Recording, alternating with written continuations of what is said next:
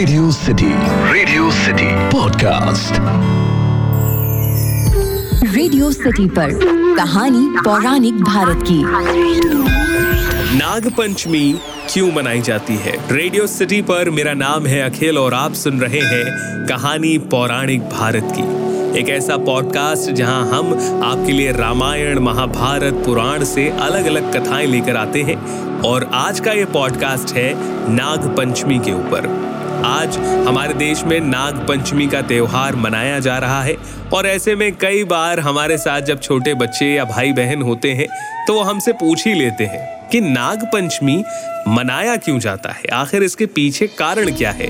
और जब हम ऐसे सवालों का जवाब नहीं दे पाते, तब हम बस ये कहते हैं कि बस सब लोग मनाते हैं, इसलिए हम भी मनाते हैं। तो चलिए, आज मैं आपको रेडियो सिटी पर कहानी पौराणिक भारत की के पॉडकास्ट में ये बताता हूँ नाग पंचमी क्यों मनाई जाती है? इसकी कथा आपको मिलेगी महाभारत में, जब तक्षक नाग ने राजा परीक्षित को डस लिया और उनकी मृत्यु हो गई तो राजा परीक्षित के जो पुत्र थे जन्म जय उन्होंने एक ऐसा यज्ञ करवाया जिससे नाग वंश समाप्त हो जाए।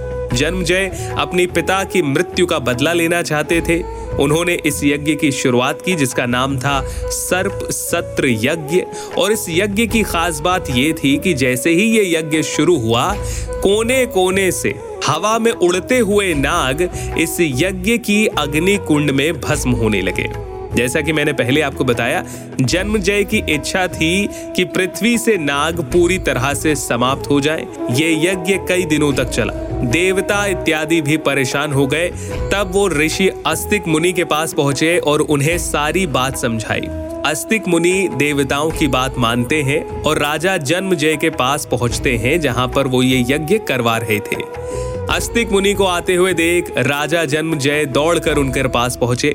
उन्हें प्रणाम किया, उनका कुशल मंगल पूछा और उनका आने का कारण पूछा। जिसके बाद आस्तिक मुनि ने बताया कि राजन, मैं यही चाहता हूँ कि आप अपने मन के गुस्से को शांत करें और बदले के आवेश में किए जा रहे इस यज्ञ को समाप्त कर दें। जिसके बाद राजा जन्म जय ने ऋषि आस्तिक मुनि की बात मानते हुए सर्प सत्र यज्ञ बंद करवा दिया और नागवंश बच गया। जिस दिन ये यज्ञ समाप्त किया गया वो श्रावण मास के शुक्ल पक्ष की पंचमी तिथि थी, यानी कि आज ही का दिन, और इसीलिए आज की तिथि पर नाग पंचमी त्योहार मनाया जाता है। अच्छा कई जगहों पर गुड़िया पीटने का भी रिवाज है।